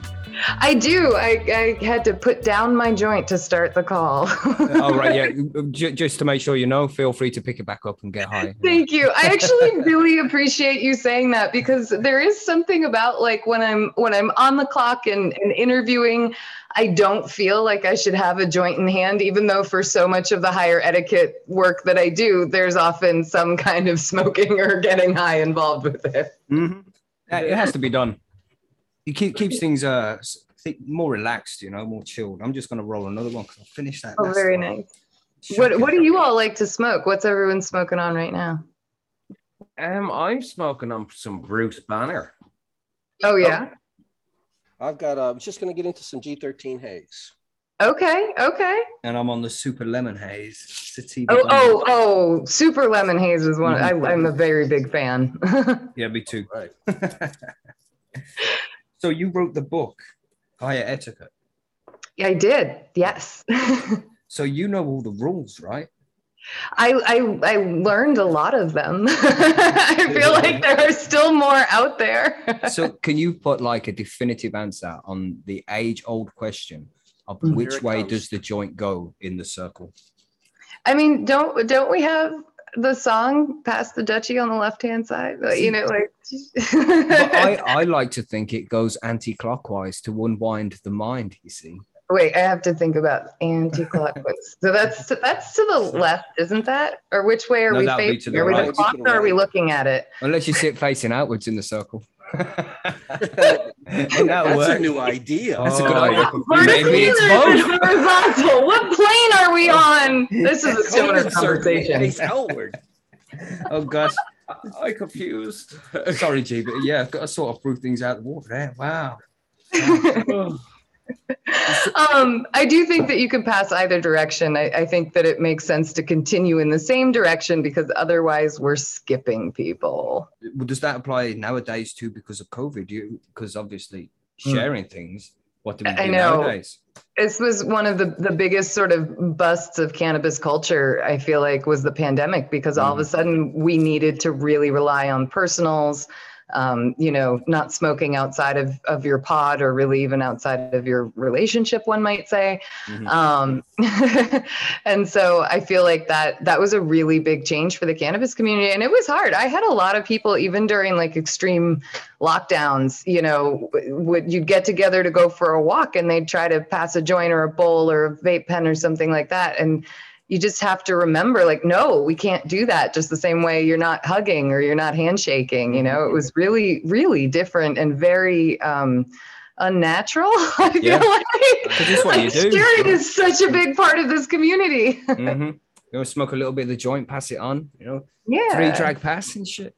I know. I also, do you feel like when all the lockdowns subsided or people started to get vaccinated or feel safe again, did you feel like it was hard to remember to pass the joint because you've been smoking on your own so much? No, I don't pass anyway. No, it's better. Pass the bag of weed and tell them to roll their own. I will smoke my shit. You know, that's the best thing to do. That's a better etiquette, I think. Well, that way they can put in as much or as little as they want. That's true. And in the UK here, we mix it with tobacco. So when people roll, they usually use a different kind of tobacco as well. And that's only if they know how to roll. I'm one of the few in my crowd that knows how to roll or can roll well. And so I feel like I end up then being I'm just a roller for the night, and it's like all night long you're rolling everybody their personals. Well, you know? That itself is bad etiquette from your friends. That should not be your burden. Advantage of. No, you know, if you can roll a good spliff, then you can see why people do it. I rolled the majority of spliffs around me. You know, imagine like over 20 years and you smoked at least 10 spliffs a day. It's a lot of rolling. You I feel know? Like I've met my people. This yeah. is, yes. That's, I mean, I don't know if you can see it, but like, that's what I roll. It's looks nice, exactly the same as mine.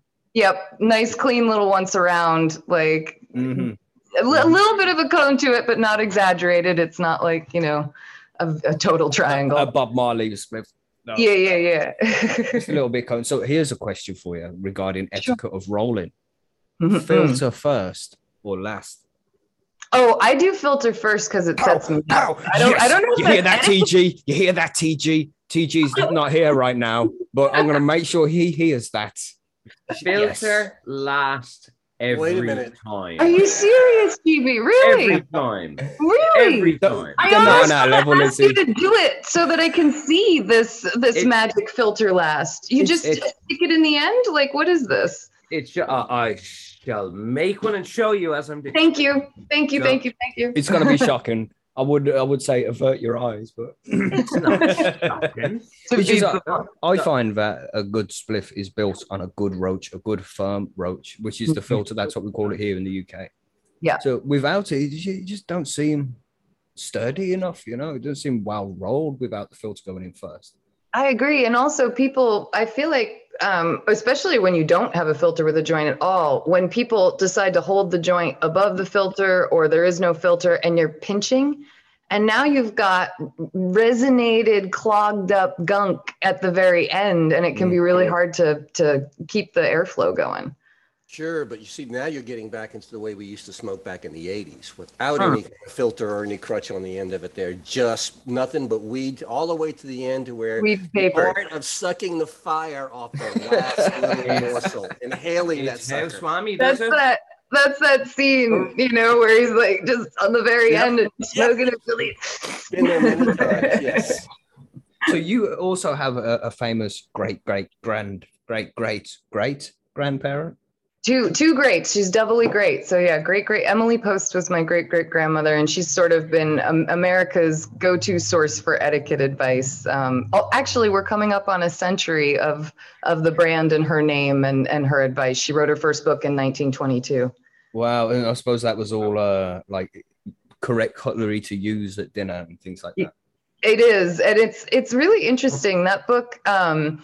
For its day, the very first version of it was actually a real look into high society, but Emily had this way of presenting it that in many ways was both funny and was also, it would allude to how to do these things without being a member of high society or without having a ton of staff, that sort of thing. And so, you know, as she's describing, like bringing in an elaborate tea tray, that kind of thing, she's describing a butler and a giant tray and all these accoutrements and everything. And then she says, but it can be just as beautiful when presented by a hostess on the lone, you know, board that she has to serve tea on or something like that. Mm-hmm. Like she brings it back down to kind of the everyday level. And I think that's what set her in good stead to then have a business and a brand that could carry on after that. And I just wrote the 20th edition. I'm in the middle of doing the copy edits on it right now. Wow. And that's the like etiquette all round, not just cannabis etiquette. Exactly. That's etiquette all around. But this will be the first version of the Emily Post big etiquette book that will reference cannabis in a couple places. So that's a pretty big jump. A lot of our audience is still iffy about it, but our states keep legalizing, and that's what makes a big difference to us as a brand talking about it. There are millions of people who interact with this, whether they consume cannabis or not, and we've got to find ways to be polite and respectful and considerate. That's right. There's a lot of new people coming into the cannabis market who haven't been here before, and they haven't got a clue what to do. They don't know which way to pass the spliff, you know. Absolutely. So this is all things they need to learn. So there's rules we had when we were kids back many years ago, back in the before times. Yeah, you know? In the before. And there was rules we had because, you know, we were all kids, let's say, but, you know, we was in our late teens. It's not like we were young, well, you know, very young. But there was rules like if somebody had the weed, then it was their weed, but they'd have somebody else roll it. And then we had roller's privilege. So whoever rolled it would smoke it first, and then you'll pass it to whoever owned the spliff. Do you have rules like that in your book? We do. We talk about the idea of roller's choice in the book, and they might make their choice based on a number of different things. One of them being exactly what you just said. You might be rolling, but it might be someone else's weed. And as the roller, I think I wrote in the book, gosh, I hope I'm quoting it correctly, that the person rolling could either start it or they could offer it back to the person whose weed it is. Or maybe if it's like guest of honor, someone's birthday, you might offer it to them. You might even offer it to the host if the host isn't the roller or the person who brought the weed, you know, or maybe nobody had any papers but that guy, so he goes second, so he wins. Exactly. No, there's all different things that could make the person who actually lights it and gets that fresh hit sort of the honored person of the moment. But I love the fact that it's in the roller's hands, because they're the one holding the joint. So it's a big book when you put all the rules together, essentially. And you think that there is no rules and etiquette to smoking cannabis, but there actually is quite a lot by the sound. Oh, there's so many. Do you guys do the one of you don't lawn mow the bowl, that you just burn sort of like the edge of the bowl so that everyone can get a fresh hit? Yeah. What do they call it? Yes. We call it riding the bowl. It's riding the edge. Riding the bowl. Yeah. Nice. I didn't know that one. Did you show us that filter there, GB? Did you? Are you on? Oh, yeah. Let's see. In the process. So she's rolled out. So literally you just... See, now at this point, let me just interject here. Lizzie, at this point, we're already finished. Okay. Carry on, GB. Oh, no, well, I've been finished for ages. I've been just sitting and listening. Well, so my shit would be... No, I mean, with the roll, mate, me and Lizzie... Yeah, like, we've already rolled our joints, man. We're smoking, bro. Watching you put your filter in. So you just have your... Oh, okay. There. And then just literally just goes... Pop in. Totally. Now, is your paper loose around it, or has the roll expanded a little bit to fill the paper? It expands back out then. Yeah. I mean, it's just like when we have, I mean, obviously you've had the moment where like you accident, someone pulls it out, or there's like gunk here, and so you've got to pull it out, nip it off, and stick it back in. Yeah. You don't even have to do that. All you do is if the filter comes out, you just re-roll it nice and tight again and just pop it in. And sounds like a massive waste of time to me, bro. But it's not really. You see, I roll a spliff in less than a minute, and then another minute on the filter.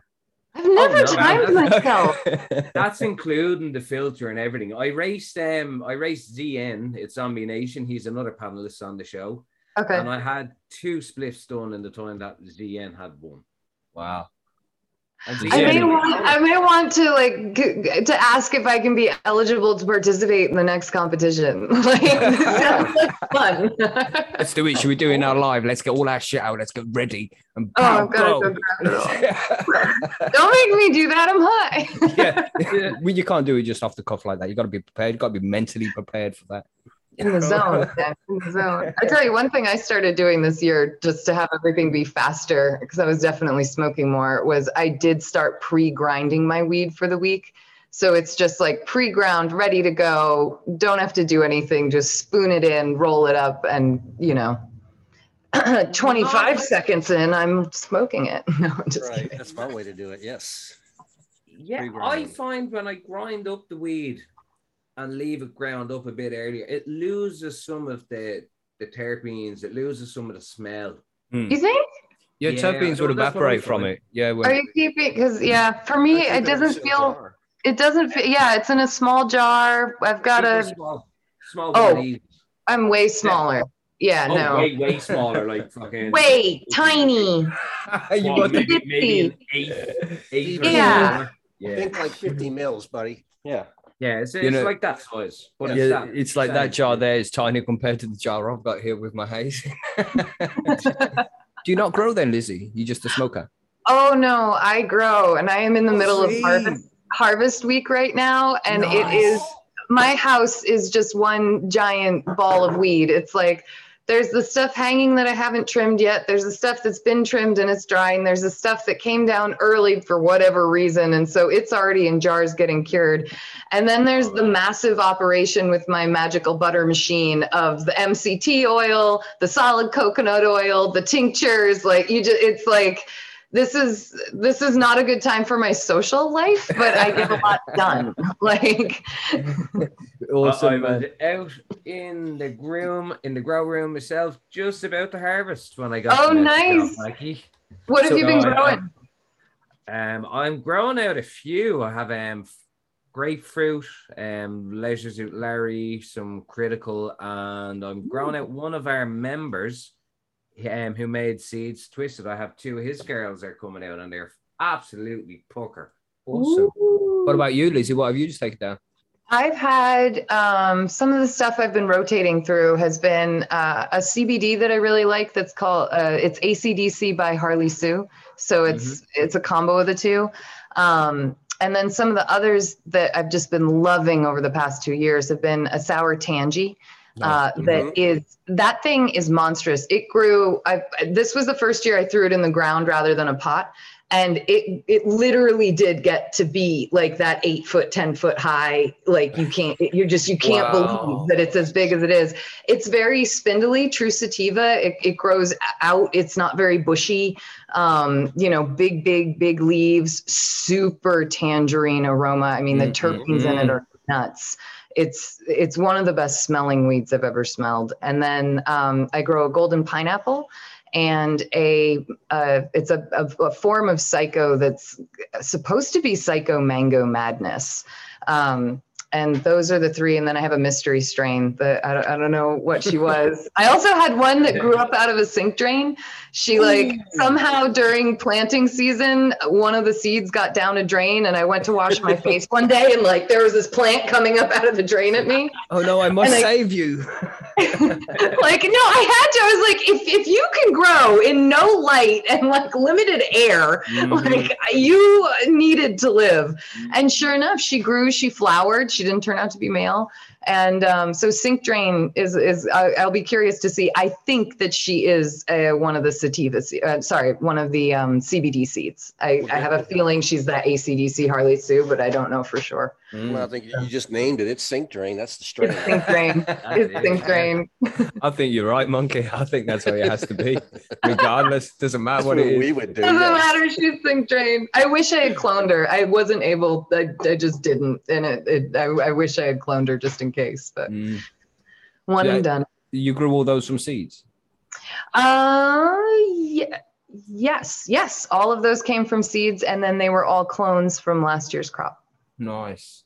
That's and if anybody asks, there's only two of them. Yeah, that's all you said. That's how many strains you said. Yeah. Yeah, and I do rotate through them, but it's it's do legal in Vermont though, right? You are allowed to do it. We are allowed to grow. And so it's really nice being able to do that on your home turf. You learn just so much about your plants. It's really a whole different experience when you're growing what you smoke. I feel like. Absolutely. And it is for sure. Mm-hmm. And it's emotional. I don't know about you guys, maybe not, but for me, I the first couple of years I grew, I cried when I cut my plants down.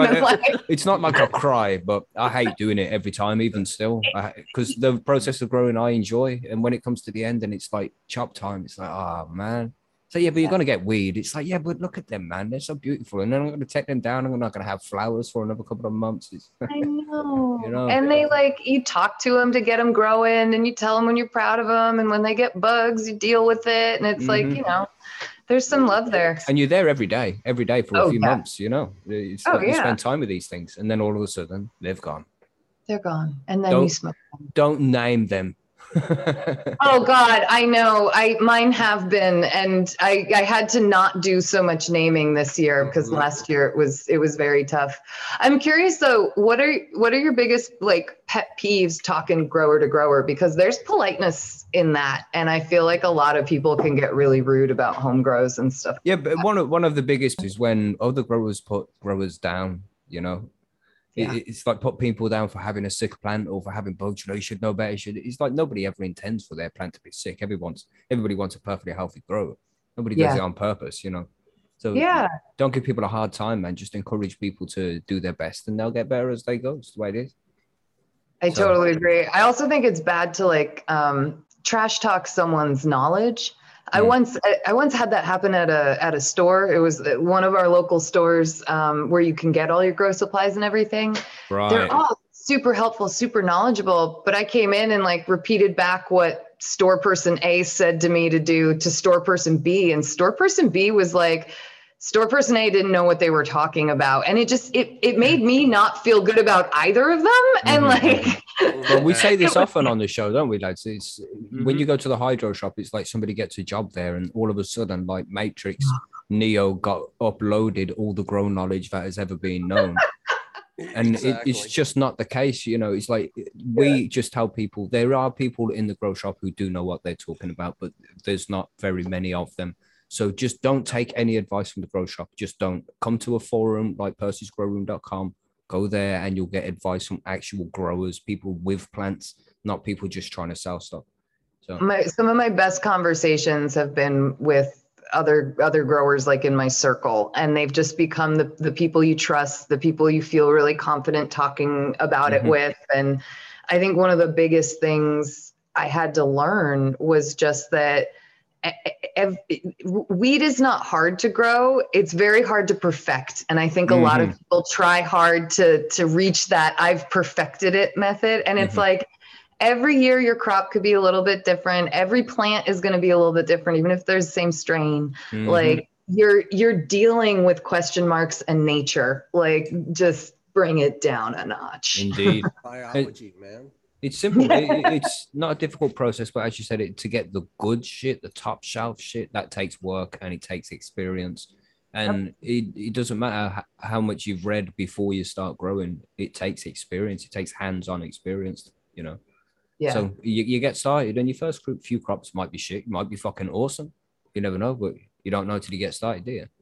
No. And I think what you just said is so important to people who are maybe interested in growing or thinking mm-hmm. about getting into growing. Just do it. Do it. Take one plant, put it in a pot, don't do anything to it and just see what happens. Mm-hmm. Like, it's, you know, honestly, that's how I started. A friend gave me one of his, it was kind of like a mutant plant. It was another pineapple variety, and it grew. Its cola was like the size of a freaking football. It was I had never quite seen one like it. Nice. And it was stunted, didn't grow very much, but like I got a couple ounces off of it. It was awesome. Mm-hmm. And it got me wanting to then put other seeds in the ground and try again next season. And then it got me to want to try an indoor grow. And then it got me to really just love outdoor growing. And then, like, you know what I mean? Would you say outdoors was easier than indoors then?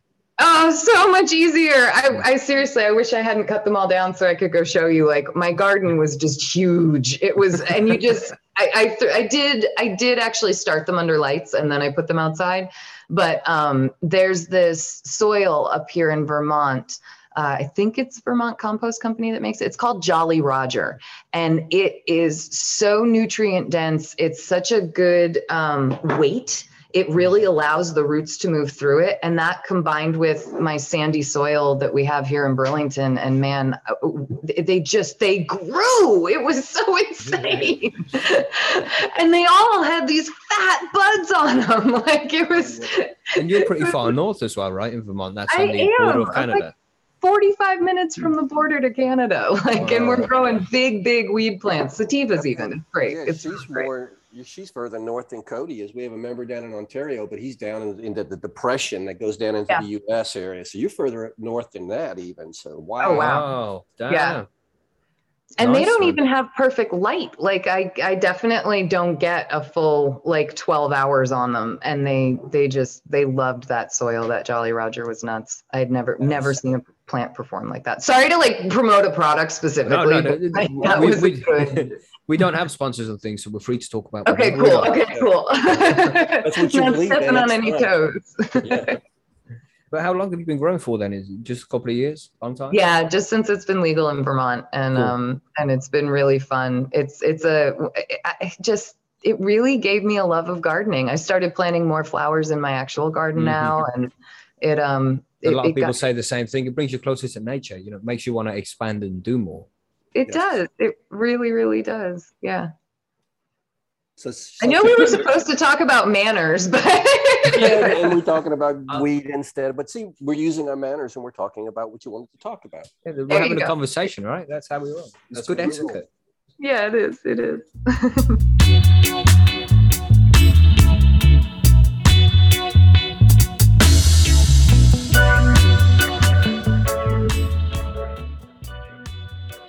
Great interview, man. And she's, you know, very happy stoner lady. It was super cool, man. And yeah, she's cool. You know, you can tell just by the way she speaks, she's a proper stoner, you know.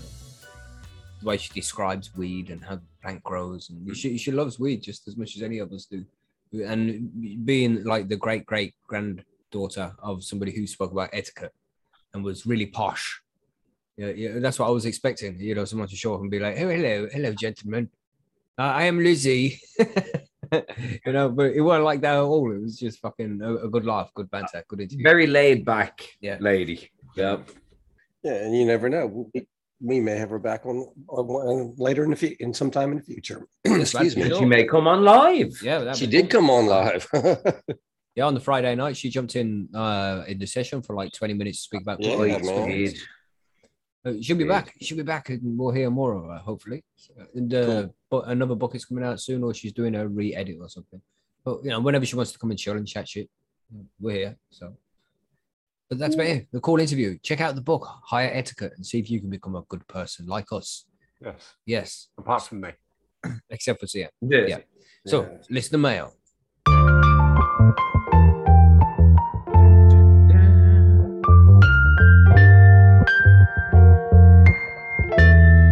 That will be a good one. Isn't he making no noise there, Billy Bond? Notice that. Yes. Yeah, you see that? See that? Very good. Very good. Nice. The interview got me busting out the fine silverware. You got fine silverware, Bubble Hawk? I didn't think anybody had that shit anymore. So the listener mail section. Flip out maybe, but that's about it. Didn't you delete the listener mail selection section? No. Didn't you? Oh. Maybe... What? I thought you deleted all the questions. Oh, no, that was last week, man. Oh, was it? Okay. Yeah. We had Billy ask crazy questions, as he does. Oh, shit, yeah, Billy's questions. Yeah, I deleted those, deleted Billy's questions, because, you know, it's like, it gets a bit crazy.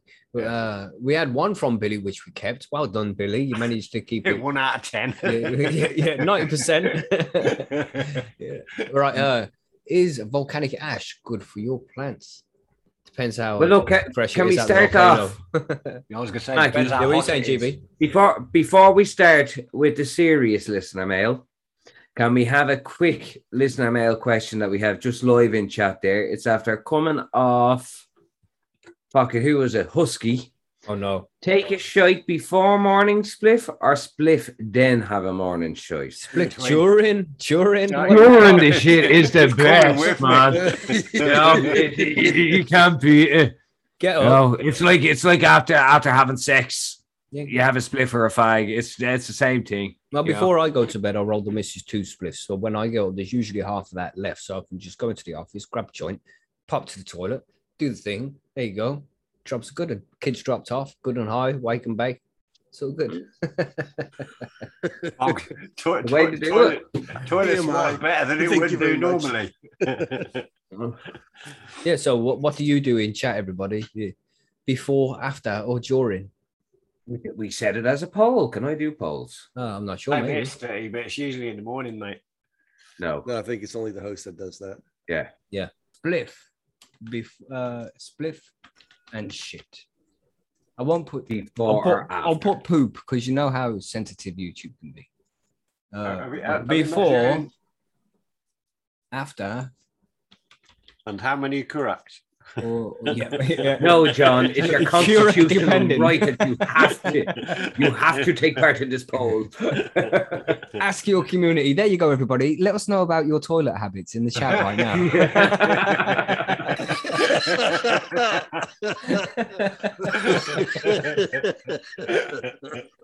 So, what other listener mail do we have? Right, let's go back to Billy Bonds there. Is volcanic ash good for your plants? And yeah, it is, but not straight away. I don't think TG would know more about this because he's the guy who knows shit about rocks, isn't it? So, but I think he pushes up his own rocks. To some extent, it's good, right? Because it's got a lot of good shit in it, but obviously not too much of it. You wouldn't be able to grow it just in volcanic ash. They have to be, you know, decomposed volcanic ash. In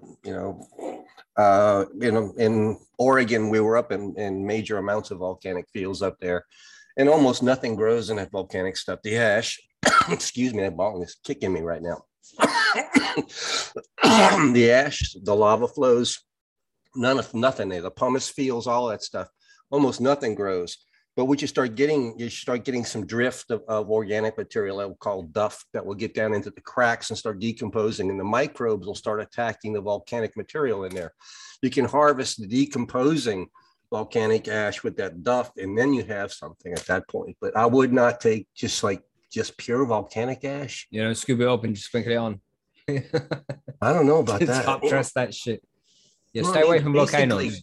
It's basically glass. It's going to be probably pretty alkaline, being ash. Mm. I'd be careful with it. Yeah. Just buy nutrients. I steer away from them myself. Just get nutrients from the shop. No, volcanic soil, that's different because, again, that's decomposed ash.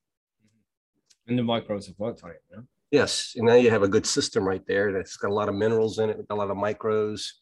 And that, yeah. You know, that's wine country. That's, you know, all kind of fancy stuff. And, Billy brings this up as well because he's fascinated right now with that. Is it La Palma, the volcanic eruptions that's going on? What's that going on again? Yeah. Have you seen it? All them lava flows and shit. It's still going on, that shit. It's still lava pouring out of it. God damn. Once them things go, they go for a while, don't they? They don't just like shut up. Don't work like that. They just go. Well, does a volcano erupting somewhere? All the time, you know, it's one of these things. It's, you know, just the eruption may move, but there's always a volcano. So let's take a quick look at that poll, which we got here. I'm going to guess that most people go during. Yeah, 33% of people go have their spliff before they go to the toilet. Yeah, 33% before, 17% wait until after, and then 50% go during, take their spliff with them. Yes, for their journey. Yeah, very cool. Easier to push. It makes it a more pleasurable experience. I've seen one of them memes before, man, and it was like when your phone battery's dead and you have to take a 90s shit. Reading the back of the fucking soap bottles. Everybody's done that, I know. Anyway, enough of the toilet humor. We've been having some issues here in the UK with energy prices recently as well. It's gone up. Like, is it 9 or something now? Companies that have gone bust, energy companies. Mm-hmm. Yeah, but they were all the shit ones anyway, so it doesn't matter. Yeah, but it's still going to drive the price up. No, the price was always going up. I've seen anybody concerned about this. I've seen a farmer over in the UK, his ESB, his power bill went from roughly $2,500 over the space of a bill, went from $2,500 to just under $9,000. Uh-huh. Because of some change in power law or power something. I didn't read the full article, but that was the big headline I seen. I thought Brexit was supposed to fix all that. Somebody's got a weed grow on his premises that he doesn't know about. That could be it. It's the end's neighbour. Either that or the crypto mining out there. No, she's not a farmer. Looks like a farmer. Chilbert sounds like a farmer, but she's not one.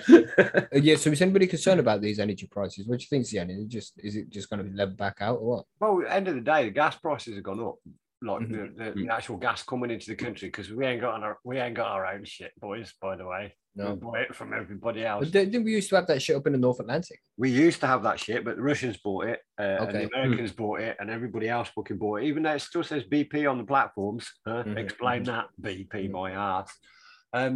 So yeah, the price of the natural gas has gone up. We have to pay more for it coming into the country, and as most of the electricity generating boards in the country are still gas powered, obviously the electricity's got to go up as well, isn't it? So it's one of them. We have no choice in the matter. It's no good moaning about it. Just find somebody with decent flipping tariff and decent like terms and conditions and shit, and thankfully you won't have to find Npower anymore because they don't exist.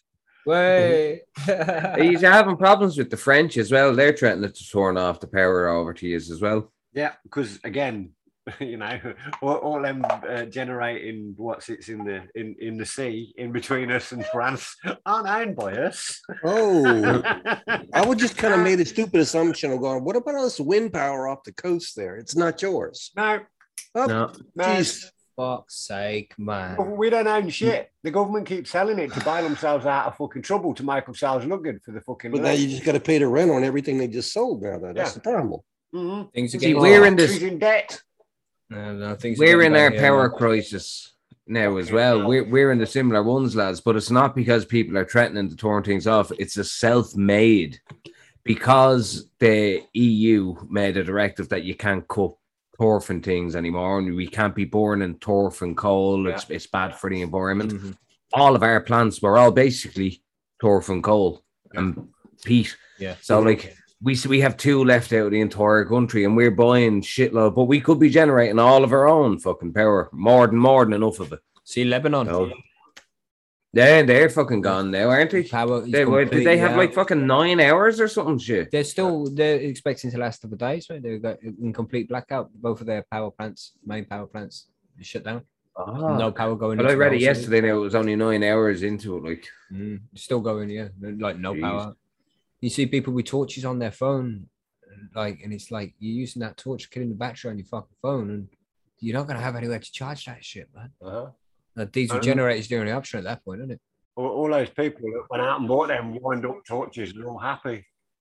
There is plenty of little contraptions out there now that generate power. The likes of these little hand crank things. There's even Nike have this thing that it's in one of their shoes. Mm. As you run, it generates some fucking power somehow, and it fucking goes up through a cable up by the side of your leg and plugs into your phone. Yeah, there was also out for a while, and it flopped miserably, a jacket that would generate power from the friction and as you walked along that you could charge a device with too. But I mean, those things were so impractical for the right now. But even these the likes of these solar, there is really good solar power jokes. There are some. There's some portable solar units that you can basically just unfurl or unroll out and then charge the device with that. Yes.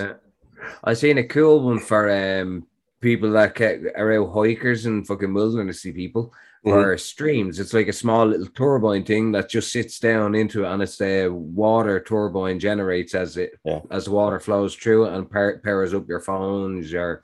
These are all great. But these are all just stopgap emergency things, though. We have a question. Oh yeah, well they're only for in case of emergencies. Oh yeah. Yeah, so we got a question from Chilbert. Which land race would you use to breed in new genetics to something modern? Mazar is a land race, isn't it? It would Night be, Queen, I think they are. Durban would be another one. Yeah. I don't know. Loads of choices, man. Yeah. There's that many fucking strains out now, man. Yeah, try and look at which environment it's come from. That's going to be the best thing to do. And what kind of environment can you hold in your grow room? You know, if it's extra warm, get something from somewhere extra warm, you know, something African maybe. There's so many choices, man. It depends on what you're going for, flavor, grow style, what it's going to be like, you know. I haven't smoked enough land races to know that, to give you that answer myself. He's off enjoying himself in that Canada. Yeah, in Canada. No, it's TG's in Canada. Canada has got Thanksgiving next week. Oh, right, okay. But Canada's today. Canada's Thanksgiving is today. So happy Thanksgiving to anybody tomorrow, this week. Yeah. So happy Thanksgiving. Thanksgiving somewhere at some time in the near future.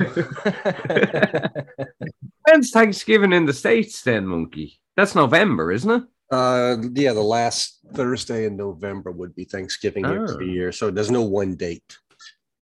Why random like that? Well, just because it's always going to be on a Thursday. I always wanted the last weekend in November.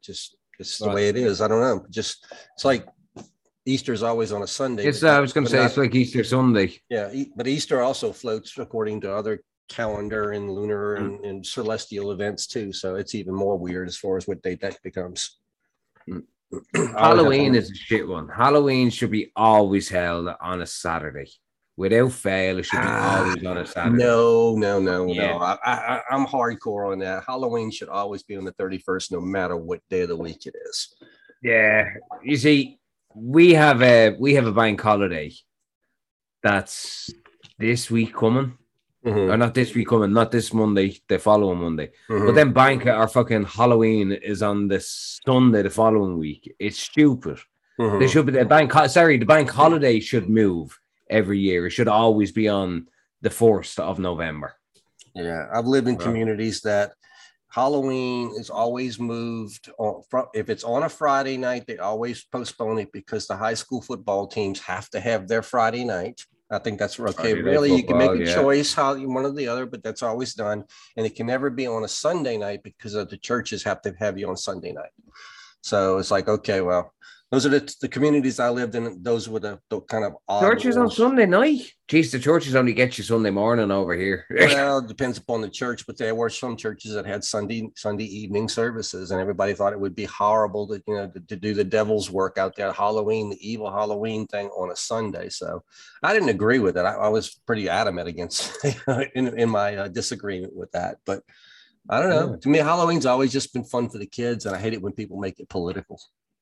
I love Halloween is just fucking cool. It's not just for kids either.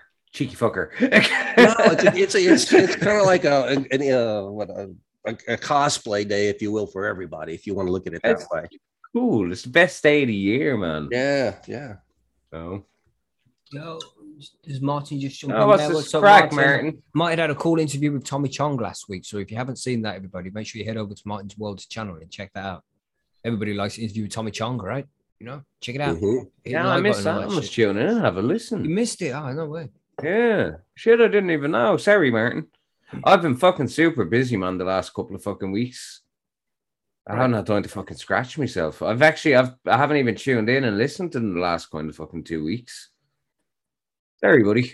Well, I think that's about everything we have time for with the listener mail now. That's all the questions we have and shit. So if you have any questions that you'd like us to mention in the show in 2 weeks' time, because we're off next week, don't forget, because Canada have Thanksgiving. And Mackie forgot. Yes. So, thanks for sending all the messages. If you have any questions or messages that you want us to, didn't we had one from HG. CM, which you're forgetting all about. Oh, shit, yeah, because he said it wasn't that important, so it wasn't really newsworthy. But it's like, what happened to him? It kind of is. He's resident. I'll read out what he posted. His resident shitbag drug dealer assaulted his partner with friends on Wednesday. He went round and tied up loose ends, and the big gangsters sent the police round. Yeah. He opened the door and found coppers standing in his doorway. So he couldn't really say that like anything because they could smell cannabis straight away. And he told them that he's got like 7 grams here because it stunk. He said after sniffing at the baggie for far too long, the two coppers left and said they would try and swing a caution due to his cooperation. Scary bit was when he asked if I was growing in any of the rooms while stood about 3 meters away from 4 flowering girls. Oh my gosh. And then he says it's not newsworthy, but but it's there now anyway, so everybody knows about it. Apparently they came back. They came back afterwards to say it's illegal. So just to remind you. Yeah, if you are doing it, stop doing it, you might not be aware because you're not actually doing anything wrong or hurting anybody and shit. So you might not be aware, but that's actually illegal. And it's like, what? Yeah, but we appreciate the quarter. Thanks for that, So he was making the last I see is like 9 o'clock, just before 9 o'clock, he was making condolence cheesecake. So I hope he's okay after his condolence cheesecake. And I hope you enjoyed it, HG. Yeah, man. Keep us informed. Yeah, I'm sure you'll be all right, mate. Hope they don't come back, mate. But you should be okay. So let's move to the outro then.